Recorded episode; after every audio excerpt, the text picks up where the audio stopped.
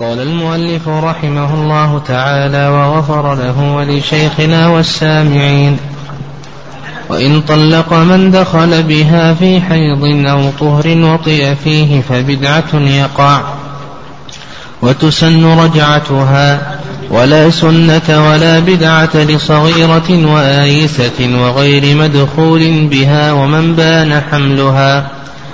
وصريحه لفظ الطلاق وما تصرف منه غير أمر ومضارع ومطلقة اسم فاعل فيقع به وإن لم ينوه جاد أو هازل فإن نوى بطالق من وثاق أو في نكاح سابق منه أو من غيره وأراد طاهرا فغلط لم يقبل حكما. ولو سئل طلقت امرأتك فقال نعم وقع. أو لك امرأة فقال لا وأراد الكذب فلا. طيب. بسم الله الرحمن الرحيم. إن الحمد لله نحمده ونستعينه ونستغفره ونعوذ بالله من شرور أنفسنا ومن سيئات أعمالنا. من يهده الله فلا مضل له ومن يضلل فلا هادي له. وأشهد أن لا إله إلا الله وحده لا شريك له وأشهد أن محمدا عبده ورسوله. اللهم صل وسلم وبارك على نبينا محمد. تقدم لنا جملة من أحكام الطلاق ومن ذلك أنه يشترط في المطلق أن يكون مختارا. وعلى هذا إذا كان مكرها فإن الطلاق لا يقع. وذكرنا أن الإكراه ينقسم إلى قسمين القسم الأول أن يكون بحق فهذا يقع طلاقه والقسم الثاني أن يكون بغير حق. فهذا لا يقع طلاقه. تقدم لنا أيضا ما يتعلق بشروط الإكراه. ومما يدخل في الإكراه طلاق الغضبان. هل يقع طلاق الغضبان أو لا يقع؟ ذكرنا أن هذه المسألة تنقسم ثلاثة أقسام وبينا حكم كل قسم. كذلك أيضا ما يتعلق بطلاق الموسوس طلاق المسحور إلى آخره تقدم الكلام على هذه المسائل ثم بعد ذلك شرعنا فيما يتعلق بطلاق السنة وطلاق البدعة وأن طلاق السنة ما جمع أربع صفات الصفة الأولى أن يطلقها طلقة واحدة والصفة الثانية أن يكون في طهر والصفة الثالثة ألا يكون جامع في هذا الطهر والصفة الرابعة أن يتركها حتى تنقضي عدتها بحيث لا يتبعها طلقة في أثناء العدة. وشرعنا في الصفة الأولى وهي أن يطلقها طلقة واحدة وذكرنا أنه إذا طلقها أكثر من طلقة فإما أن يطلقها ثلاثا وإما أن يطلقها اثنتين وبينا الحكم التكليفي بينا الحكم التكليفي لطلاق الثلاث وطلاق الاثنتين وأن الصواب أنه محرم ولا يجوز يعني لا يجوز للزوج أن يطلق زوجته ثلاث طلقات كذلك أيضا لا يجوز له أن يطلقها طلقتين. وبقينا في الحكم الوضعي. يعني تكلمنا عليه. ها؟ انتهينا منه. ها؟ زين. ذكرنا ثلاثة آراء ها؟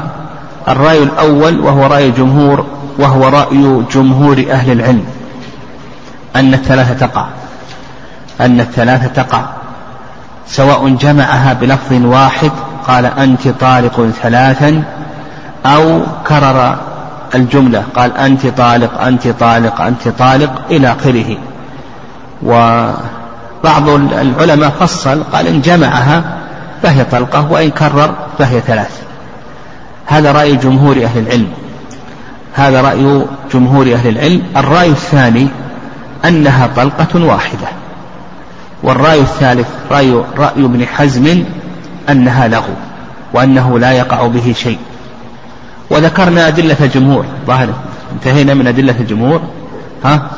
وذكرنا أيضا رأي شيخ الإسلام وش ذكرنا من أدلته؟ لا ابن عباس هذا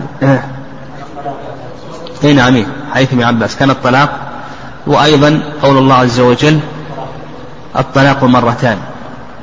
نعم الطلاق مرتان بمعنى أن يكون دفعة بعد دفعة.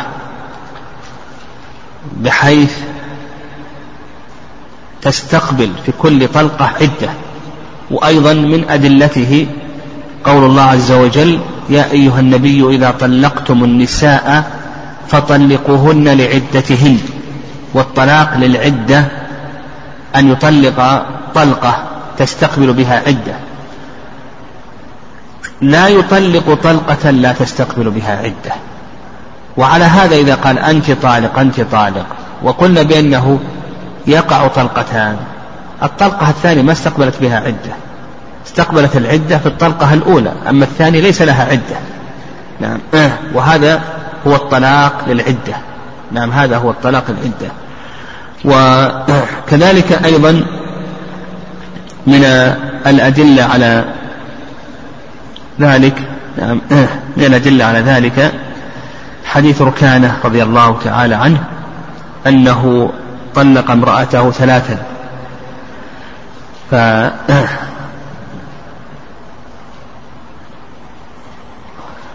نعم.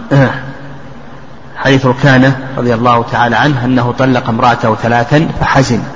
فقال النبي صلى الله عليه وسلم واحدة. نعم لكن هذا الحديث مضطرب. نعم هذا الحديث مضطرب لا يثبت عن النبي صلى الله عليه وسلم. وكذلك أيضا من الأدلة على ذلك حديث عائشة رضي الله تعالى عنها أن النبي صلى الله عليه وسلم قال من عمل عملا ليس عليه أمرنا فهو رد. عمله مردود عليه. ولا شك أن الطلاق الثلاث عمل ليس عليه أمر الله ولا أمر رسوله صلى الله عليه وسلم فيكون مردودا. طيب بقينا في كلام ابن حزم رحمه الله. ابن حزم يقول بأنه لغو وغير معتبر. وما دليله على ذلك؟ أن هذا عمل ليس عليه أمر الله ولا أمر رسوله صلى الله عليه وسلم. وقد قال النبي صلى الله عليه وسلم من عمل عملا ليس عليه أمرنا فهو رد. يعني أن عمله مردود عليه. قالوا بأن هذا عمل ليس عليه أمر الله ولا أمر رسوله صلى الله عليه وسلم فيكون مردودا. وهذا الكلام الذي ذكره ابن حزم صحيح نعم هذا عمل ليس عليه أمر الله ولا أمر رسوله صلى الله عليه وسلم فيكون مردودا لكن لا نقول بأنه لا نقول بأنه مردود جملة. نقول الذي ليس عليه أمر الله ولا أمر الرسول صلى الله عليه وسلم هو المردود. أما الذي عليه أمر الله وأمر الرسول صلى الله عليه وسلم فليس مردودا. فهذا الرجل الآن قال أنت طالق. قوله أنت طالق هذا عمل عليه أمر الله وأمر رسوله صلى الله عليه وسلم. قال الثاني أنت طالق؟ هذا ليس عليه أمر الله ولا أمر رسوله فقوله أنت طالق الأولى وقعت الطلقة. صحيح كونه يقول أنت طالق الثانية هذا ليس عليه أمر الله ولا أمر رسوله صلى الله عليه وسلم. أيضا إذا قال أنت طالق ثلاثا قوله أنت طالق هذا عليه أمر الله وأمر رسوله صلى الله عليه وسلم. قوله ثلاثا هذا ليس عليه أمر الله ولا أمر رسوله صلى الله عليه وسلم. وأيضا الأصل في كلام المكلف إعماله لا إهماله. هذا الأصل. فكوننا نهمله بالكلية هذا فيه نظر. يقول الأصل في كلام المؤلف آه، المكلف إعماله لا إهماله. وحينئذ يكون والله أعلم الصواب في هذه المسألة. هو ما اختاره شيخ الإسلام تيمية رحمه الله وهو قول لبعض الحنفية وبعض المالكية وبعض الحنابلة أن الطلاق الثلاث يكون يكون واحدة. لكن كما جاء في حديث ابن عباس إذا رأى القاضي أو الإمام أن يمضيه من باب التعزير وأن المصلحة تقتضي ذلك فإنه يمضي. طيب هذه الصفة الأولى من صفات طلاق السنة وهي أن يطلقها طلقة واحدة. الصفة الثانية أن يطلقها في طهر. وعلى هذا إذا طلقها في غير طهر فإن هذا لا يخلو من أمرين الأمر الأول أن يطلقها في حال حيض. الأمر الثاني أن يطلقها في النفاس.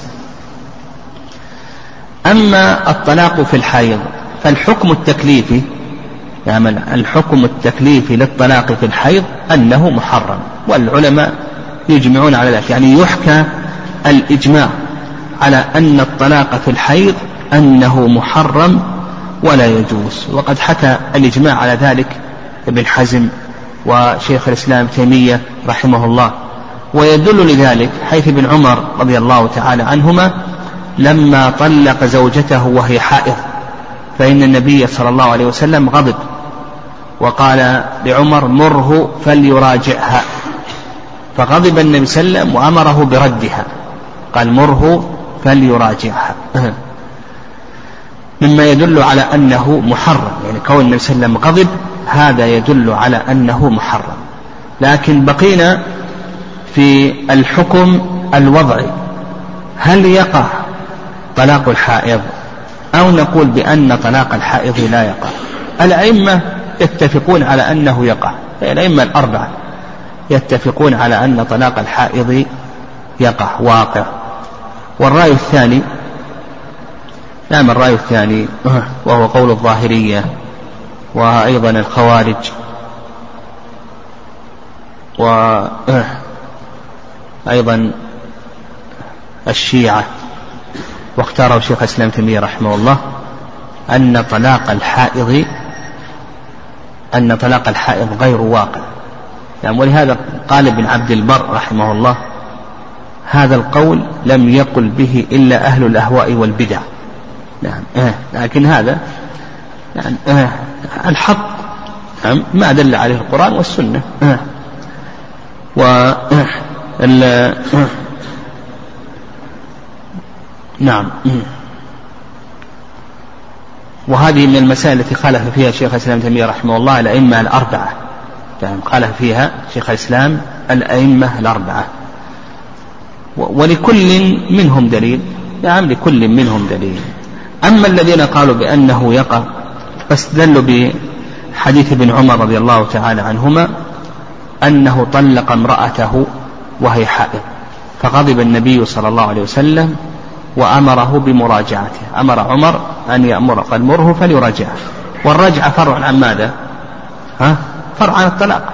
يعني كونه يأمره أن يراجعها هذا يدل على ماذا؟ على أن الطلاق نعم على أن الطلاق وقع. وكذلك أيضا في البخاري معلقا من حيث ابن عمر قال حسبت علي تطليقة.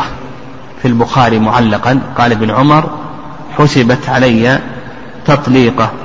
وكذلك أيضا ورد عن ابن عمر نفسه أنه قال كما في صحيح مسلم قال فراجعتها وحسبت لها التطليقة التي طلقتها. يقول ابن عمر كما في صحيح مسلم فراجعتها وحسبت لها التطليقة التي طلقتها.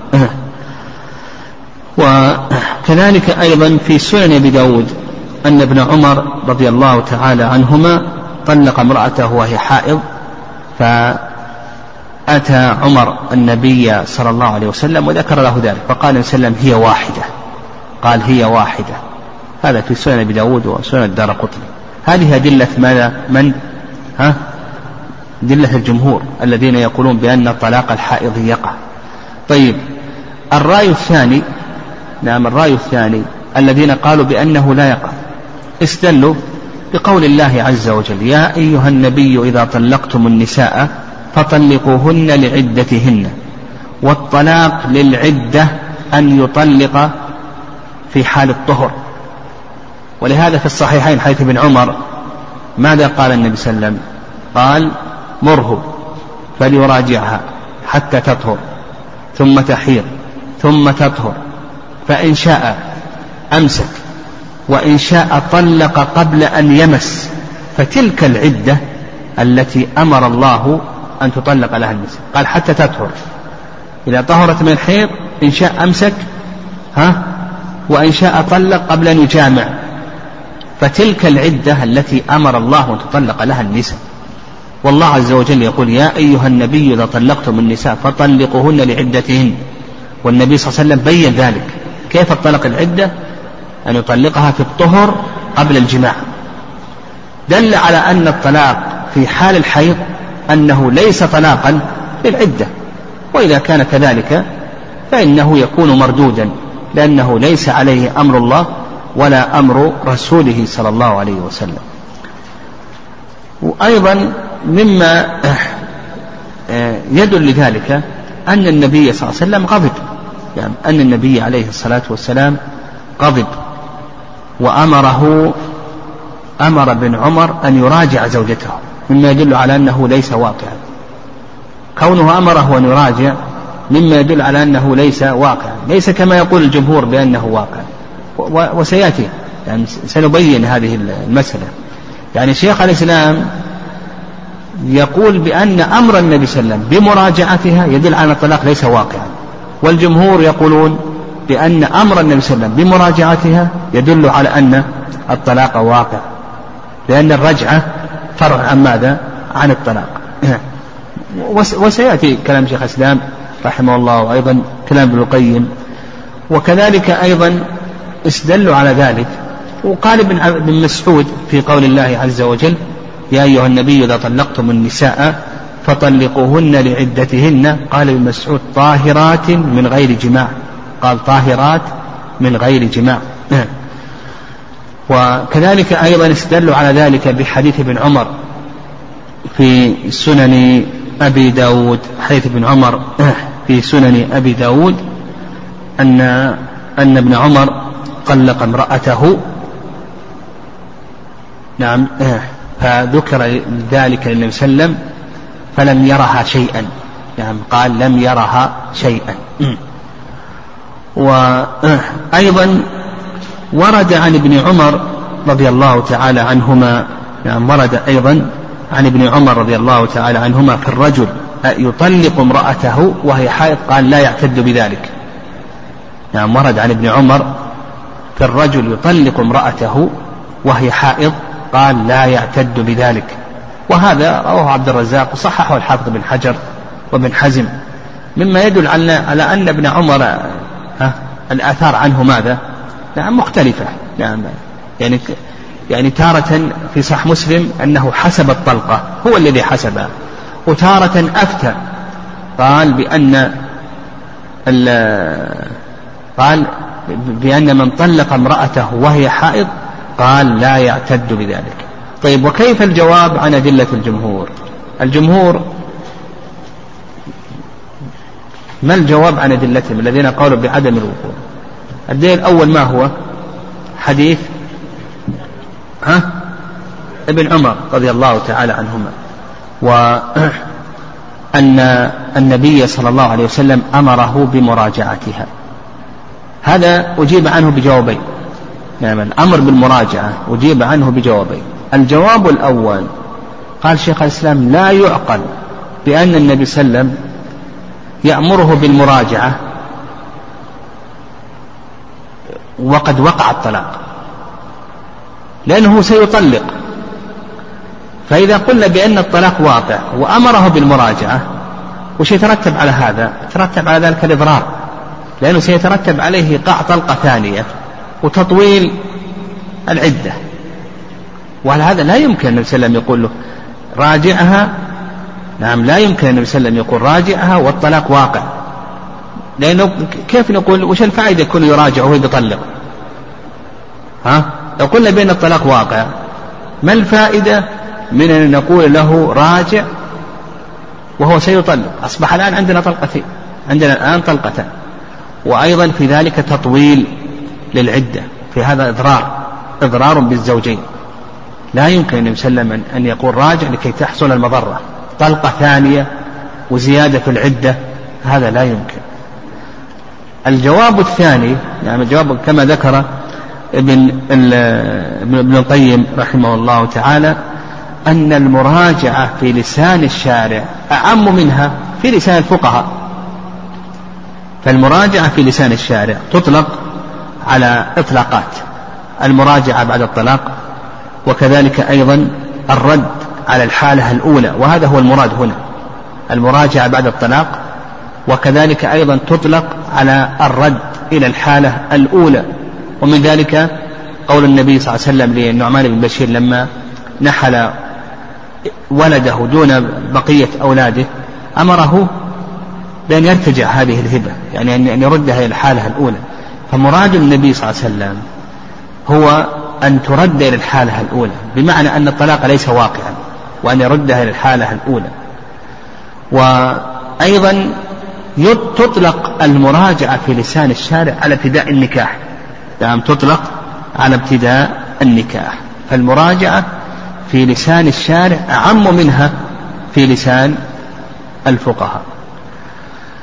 وأما قول ابن عمر وحسبت لها التطليقة التي طلقتها فنقول الآثار عن ابن عمر رضي الله تعالى عنهما هذه مختلفة. نعم الآثار عن ابن عمر رضي الله تعالى عنهما مختلفة. وأيضا ما جاء في البخاري معلقا وحسبت من طلاقها لا يدرى من هو الحاسب. نعم ليس فيه تصريح بأن الذي حسبها هو النبي صلى الله عليه وسلم. وأيضا قول النبي صلى الله عليه وسلم في سنن أبي داود هي واحدة. نعم قول النبي صلى الله عليه وسلم هي واحدة لا يدرى من قالها كما ذكر ابن القيم رحمه الله. هل قالها ابن وهب أم نافع أن أم ابن أبي ذئب؟ يعني قوله هي واحدة هذه لا يدرى من الذي قالها. هل قالها ابن وهب أو قالها نافع أو ابن أبي ذئب؟ ويظهر والله أعلم أن الرأي الثاني وعدم وقوع طلاق الحائض نعم يظهر والله أعلم أنه أقوى دليلا لأن هذا يعني التمسك بالأصل. نعم الأصل والأصل هو بقاء النكاح مع أن هذا عمل ليس عليه أمر الله ولا أمر رسوله صلى الله عليه وسلم. نعم. طيب الحالة الثانية طلاق النفساء. نعم هل هو طلاق سنة أو ليس طلاق سنة؟ هذا موضع خلاف بين العلماء رحمهم الله والذي يظهر والله أعلم أن طلاق النفساء أنه طلاق سنة. طلاق سنة واقع. لماذا؟ لأن المرأة في طلاق في طلاق النفساء تشرع في العدة مباشرة. مباشرة تشرع في العدة. أما طلاق الحيض ها فإنها لا تشرع في العدة. لأن يعني الطلاق في حال حيض المرأة لا تشرع في العدة. إذا طلقها في حال حيض هذه الحيضة ليست معتبرة من العدة. تنتظر حتى تطهر ثم بذلك تستقبل ثلاثة قروء. يعني تستقبل ثلاثة قروء. طيب الصفة الثالثة من صفات آه، طلاق السنة قلنا نطلقها مرة في طهر. الصفة الثالثة في طهر لم يجامع فيه نعم طهر لم يجامع فيه. والكلام في هذه المسألة كما سلف. إذا طلقها في طهر جامعها فيه الحكم التكليفي نقول بأنه ماذا؟ محرم ولا يجوز. لأنه خلاف أمر الله وأمر رسوله صلى الله عليه وسلم. وهل يقع أو لا يقع؟ جمهور العلماء الأئمة الأربعة يرون أنه يقع. وعند شيخ الإسلام تيمية رحمه الله يرى أنه لا يقع. والدليل على ذلك حيث ابن عمر. فإن النبي صلى الله عليه وسلم قال حتى تحيض ثم تطهر فإن شاء أمسك وإن شاء طلق قبل أن يمس فتلك العدة التي أمر الله أن تطلق لها النساء. وكما تقدم حيث ابن مسعود أثر ابن مسعود أنه قال طاهرات من غير جماع. طيب الصفة الثالثة الرابعة ألا يتبعها طلقة في العدة يعني ما تقع طلقة أخرى حتى يراجع أو يعقد عقدا جديدا. يعني جمهور أهل العلم لو طلقها قال أنت طالق الآن شرعت في العدة ثم قال أنت طالق الآن أتبعها طلقة أخرى في أي شيء؟ في العدة. جمهور العلماء يرون أنه واقع. يعني الكلام في هذه المسألة كالكلام في المسألة السابقة. شيخ الإسلام يرى أنه لا يقع. طيب متى يقع؟ لا بد أن يراجع لكي تستقبل بالطلقة الثانية عدة جديدة. أو يعقد عليها من جديد يعني تنتهي العدة ها ويعقد عليها مرة أخرى. فكل طلقة تستقبل لها عدة ما يجمع طلقتين بعدة واحدة. هذا الطلاق العدة. فشيخ الإسلام يقول إذا أتبعها طلقة في أثناء العدة ها وش الحكم هنا؟ لا يقع. ما دام طلقها دون ما يملك طلقة طلقتين لو أنه أتبع طلقة إلى آخره يرى أنه لا يقع إيه. لأن هذا طلاق لغير العدة ما يقع عنده إلا بعد رجعة أو عقد أو عقد جديد إيه. نعم إيه. وعلى هذا لو راجع لكي يطلق هل يجوز ذلك أو لا يجوز يقول لا يجوز لأن الله سبحانه وتعالى قال وبعولتهن أحق بردهن في ذلك إن أرادوا إصلاح الرجعة من شروطها إرادة الإصلاح كما سيأتينا إن شاء الله. قال المؤلف رحمه الله تعالى ومن طلق من دخل بها في حيض أو طهر وطئ فيه فبدعة يقع وتسن رجعتها. ها؟ بنفس الكلام. نعم الطلاق مرتين الجمهور أنه واقع والرأي الثاني أنه واحد. نعم أنه واحد. طيب وقول المؤلف رحمه الله ومن طلق من دخل بها هذه يخرج غير المدخول بها وسيأتينا الكلام عليها. نعم نعم يخرج غير المدخول بها وهذه سيأتي الكلام عليها. قال فبدعة يقع وتسن رجعتها. هذا على القول بأن الطلاق واقع. نعم قال بعض العلماء يجب أن يراجعها. لأن النبي صلى الله عليه وسلم أمر بالمراجعة. وهذا على القول بأن الطلاق واقع. لكن إذا قلنا بأن الطلاق ليس واقعا فهي زوجة. نعم لا تزال نعم لا تزال زوجة. قال ولا سنة ولا بدعة لصغيرة وآيسة وغير مدخول بها ومن بان حملها. نعم لا سنة ولا بدعة. لصغيرة يعني التي لم تحض. هذه ليس لها سنة ولا بدعة. يعني يطلقها متى شاء يطلقها ما شاء من العدد. يقول المؤلف رحمه الله الصغيرة التي لم تحض هذه لا سنة لها ولا بدعة في زمن أو عدد. هذا كلام المؤلف. ظاهره أنه في الزمن أو في العدد. والرأي الثاني أن لها البدعة. في العدد. أما الزمن فصحيح. الزمن يطلقها في أي وقت. نعم.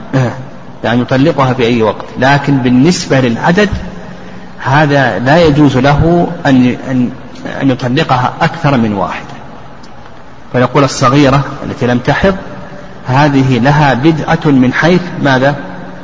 العدد. أما بالنسبة للزمن فهذا كما ذكره المؤلف رحمه الله. قال وآيسة. يعني التي انقطع عنها دم الحيض. وال نعم التي انقطع عنها دم الحيض. أيضا لا سنة لها ولا بدعة. هذا من حيث على كلام المؤلف أنه من حيث الزمن ومن حيث العدد. لكن الصواب في هذه المسألة أنه من حيث ماذا؟ ها؟ الزمن. أما العدد فالصواب أن لها سنة وبدعة وغير مدخول بها. يعني المرأة التي لم يدخل بها. لو طلقها وهي حائض. صح. ويجوز أيضا أن يطلقها ثلاثا.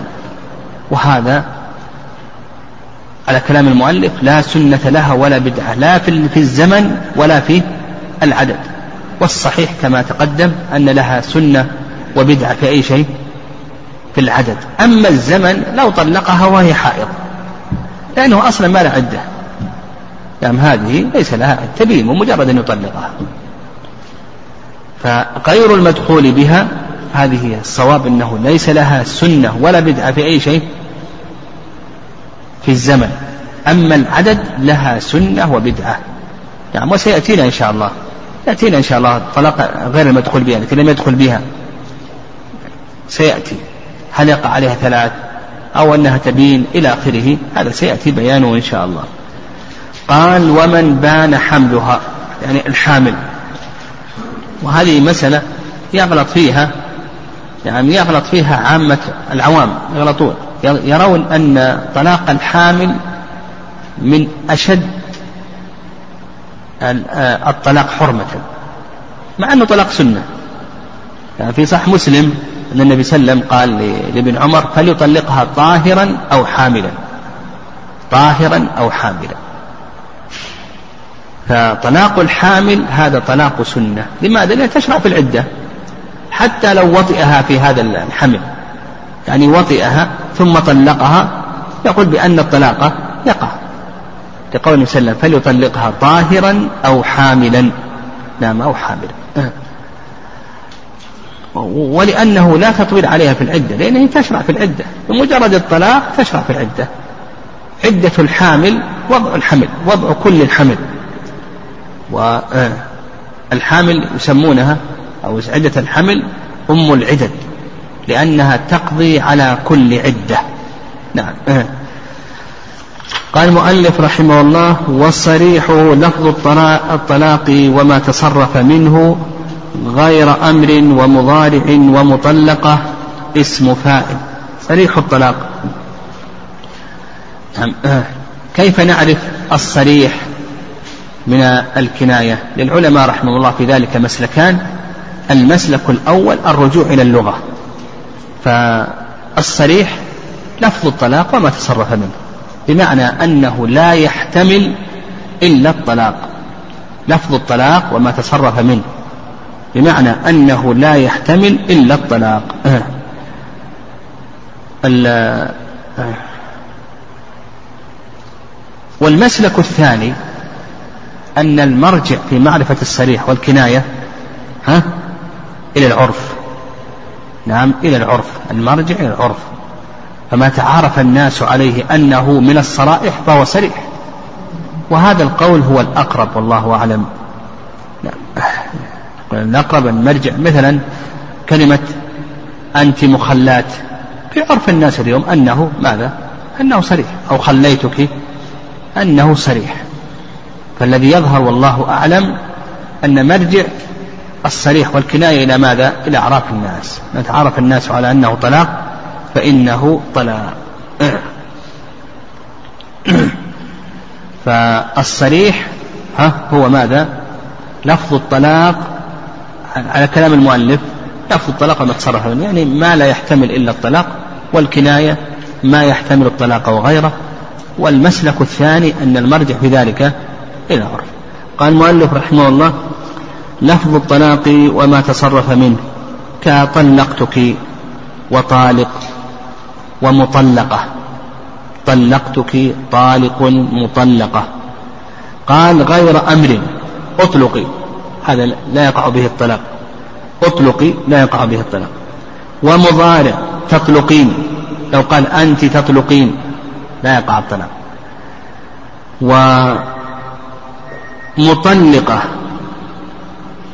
اسم فاعل. لو قال أنت مطلقة ها؟ هذه ليس فيها إنشاء. الطلاق إنشاء. لكن هنا إخبار. أنت مطلقة أنت تطلقين. إلى آخره. هذا ليس فيه ليس فيه إنشاء نعم. فيقع به وإن لم ينوه.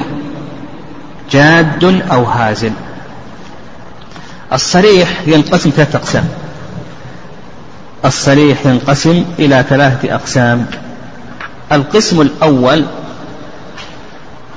أن ينوي غير الطلاق. كما لو قال أنت طالق وقال قصدي أنت طالق من وثاق. أو قصدي نعم لو قال أنت طالق. نعم إيه. قال قصدي أنت طالق من وثاق. ها؟ هل يقع به الطلاق أو لا يقع؟ قال المؤلف رحمه الله فيقع به وإن لم ينوه جاد أو هازل فإن نوى بطالق من وثاق أو في نكاح سابق منه أو من غيره أو أراد طاهرا فغلط لم يقبل حكما. إذا قصد غير الطلاق قال أنت طالق وقال أنا قصدي أنت طاهر لكن غلطت. أو قصدي أنت طالق من وثاق ها؟ أو قصدي أنت حرة. أنت طالق يعني أنت حرة. لك سائر التصرفات.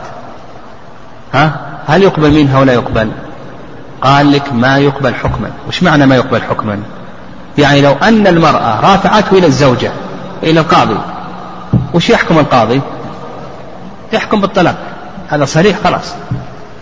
القاضي يحكم بالظاهر.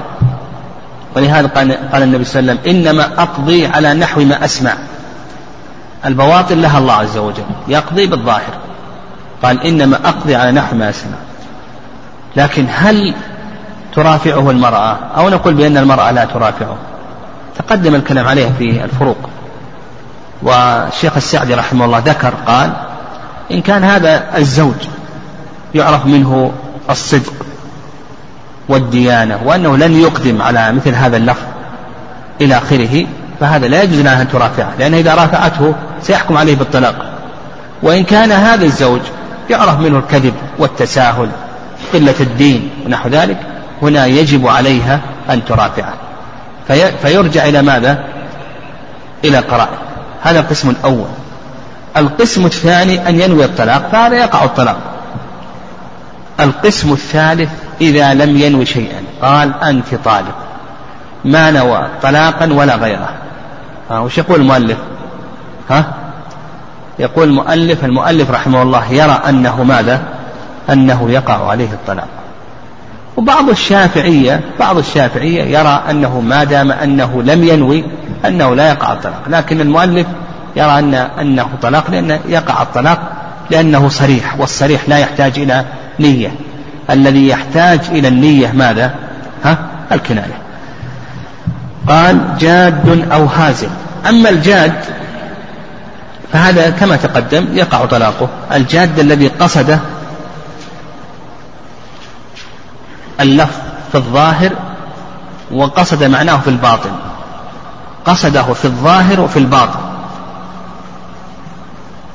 أما الهازل فهو من قصد في الظاهر لكنه لم يقصد في الباطن. الهازل هل يقع طلاقه أو لا يقع؟ ذكرنا كما تقدم أن العلماء رحمه الله لهم في ذلك رأيان الرأي الأول وهو رأي جمهور أهل العلم ومنهم الأئمة الأربعة أنه يقع طلاق الهازل. الحديث المشهور حيث أبي هريرة ثلاث جدهن جد وهزلهن جد وذكر من ذلك الطلاق. الرأي الثاني رأي ابن حزم رحمه الله. أنه لا يقع الطلاق طلاق الهزم يعني لقول الله عز وجل وإن عزموا الطلاق فإن الله سميع عليم. وهذا ما عزم الطلاق. هذا أراده في الظاهر لكن في الباطن هل قصده ولم يقصده؟ لم يقصده. وأيضا عندنا قاعدة وهي قاعدة ماذا؟ الرضا. هنا ما ما ما رضي بالطلاق هو وإن كان أراده في الظاهر لكنه لم يرضى به. في الباطن نعم لم يرضى به في الباطن وهذا القول هو الأقرب والله أعلم لأن الأصل أيضا بقاء النكاح. نعم هذا القول والله أعلم هو الأقرب. والآثار الواردة أيضا عن الصحابة رضي الله تعالى عنهم نعم ضعيفة كلها فيها ضعف والله أعلم. قال المؤلف رحمه الله تعالى ولو سئل أطلقت امرأتك فقال نعم وقع. أو قيل له أطلقت امرأتك؟ فقال نعم وقع الطلاق. نعم.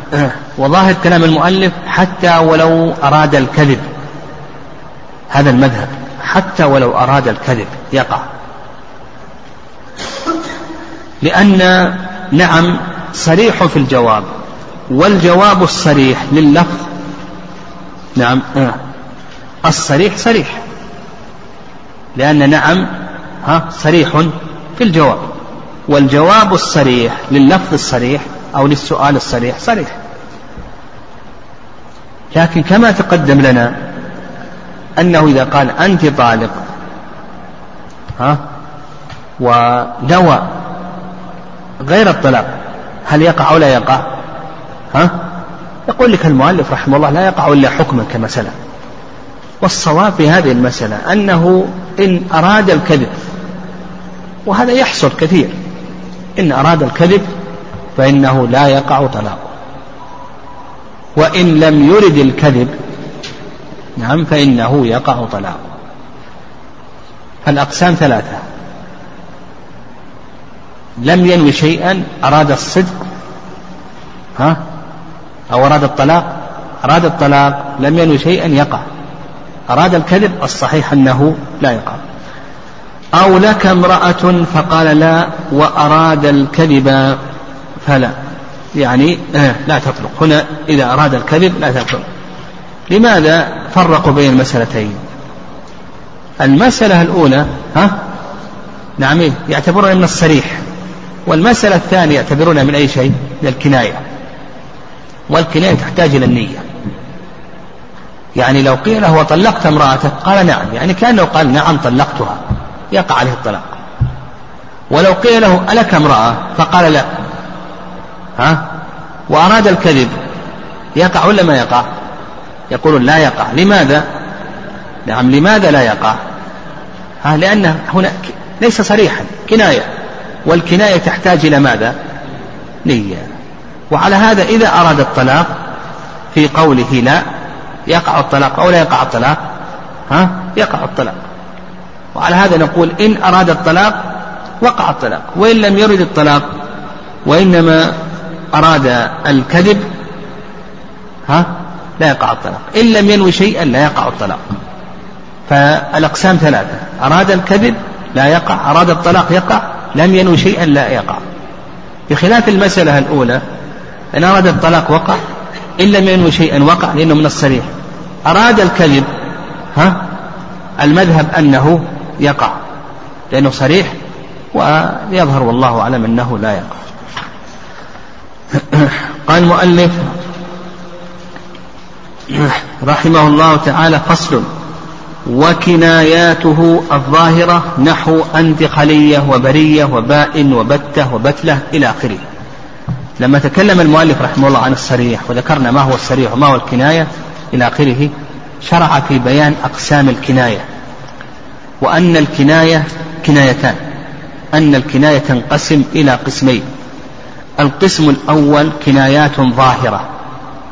والقسم الثاني كنايات خفية. القسم الثاني كنايات ظاهرة والقسم الثاني القسم الأول كنايات ظاهرة والقسم الثاني كنايات خفية. وش الفرق بين الكنايات الظاهرة والكنايات الخفية؟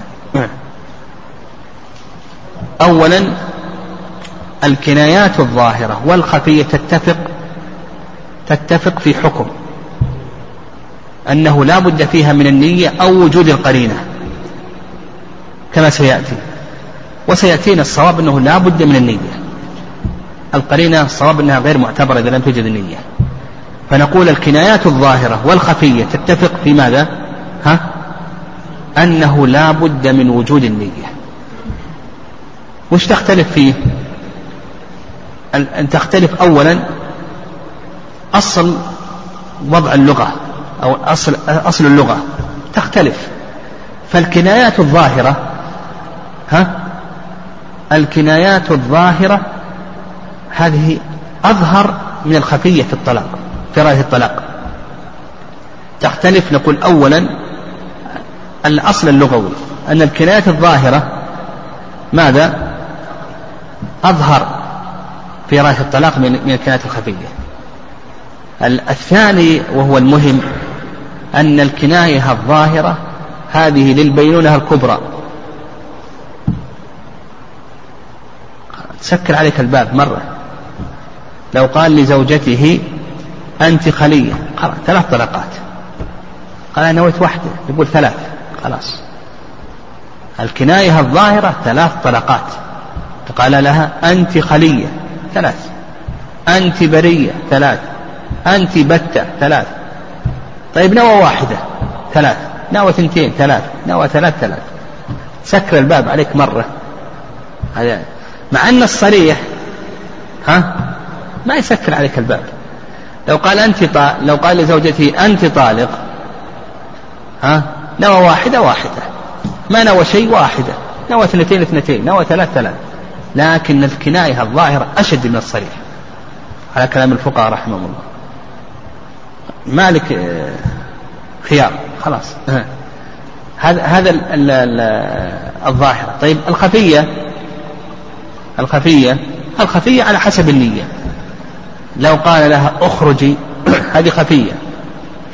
إن وطلقة طلقة وإن واثنتين اثنتين وإن وثلاثا ثلاثا وإن لم شيء طلقة. مثل الصريح. لكن المشكلة ماذا؟ ها؟ الكنايات الظاهرة. هذه هي المشكلة. نعم الكنايات الظاهرة.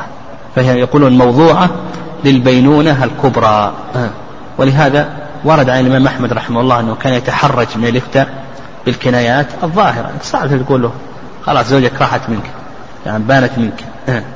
وقالوا بأن هذا وارد عن الصحابة رضي الله تعالى عنهم والكنايات الظاهرة خمس عشرة جملة يعني خمسة عشرة جملة. قال عدد المؤلف رحمه الله قال أنت خلية وبرية وباء وبتة وبتلة نعم وبتلة وأنت حرة وأنت الحرج وحبلك على غاربك وتزوجي من شئت وحللت للأزواج ولا سبيل لي عليك أو لا سلطان لي عليك وأعتقتك وغطي شعرك وتقنعي. هذه كلها ماذا؟ ألفاظ ظاهرة أو كنايات ظاهرة. كما تقدم إنها ماذا؟ بينونة كبرى. حتى ولو نوى واحدة أو اثنتين بينونة كبرى. أو لم ينوي بينونة كبرى. قال والخفية. والخفية كما تقدم أنها للطلقة الواحدة. يعني إلا إذا نوى أكثر. قال اخرجي واذهبي وذوقي وتجرعي. الخفية خمس وعشرون جملة. نعم خمس وعشرون لا عشرون جملة. الخفية عشرون جملة. والظاهرة خمس عشرة جملة. قال والخفية نحو اخرجي واذهبي وذوقي وتجرعي واعتدي واستبرئي واعتزلي ولست لي بامرأة والحقي بأهل بأهلك وما أشبهه كقوله لا حاجة لي فيك وما بقي شيء وأغناك الله وأن الله قد طلقك والله قد أراحك مني وجرى القدم ولفظ فراق وسراح وما تصرف منهما. قال المؤلف ولا يقع بكناية ولو ظاهرة طلاق إلا بنية مقالة اللفظ لأن الكناية تحتمل ماذا؟ تحتمل الطلاق وغيره فلا بد من أي شيء؟ لا بد من النية. الكناية لا بد من النية. إلا يعني الكناية متى يقع الطلاق؟ كما قلنا أن الكناية الظاهر والخفي تشتركان في أي شيء؟ ها؟ لا بد من النية أو القرينة. النية بينها قال القرينة قال إلا في حال خصومة وغضب وجواب سؤالها. في حال الخصومة في حال الغضب حال السؤال ما يحتاج نية. تخاصم الزوجان قال أنت بتة. ها؟ ما نوى الطلاق. قال ما نويت الطلاق. أو قال أخرجي.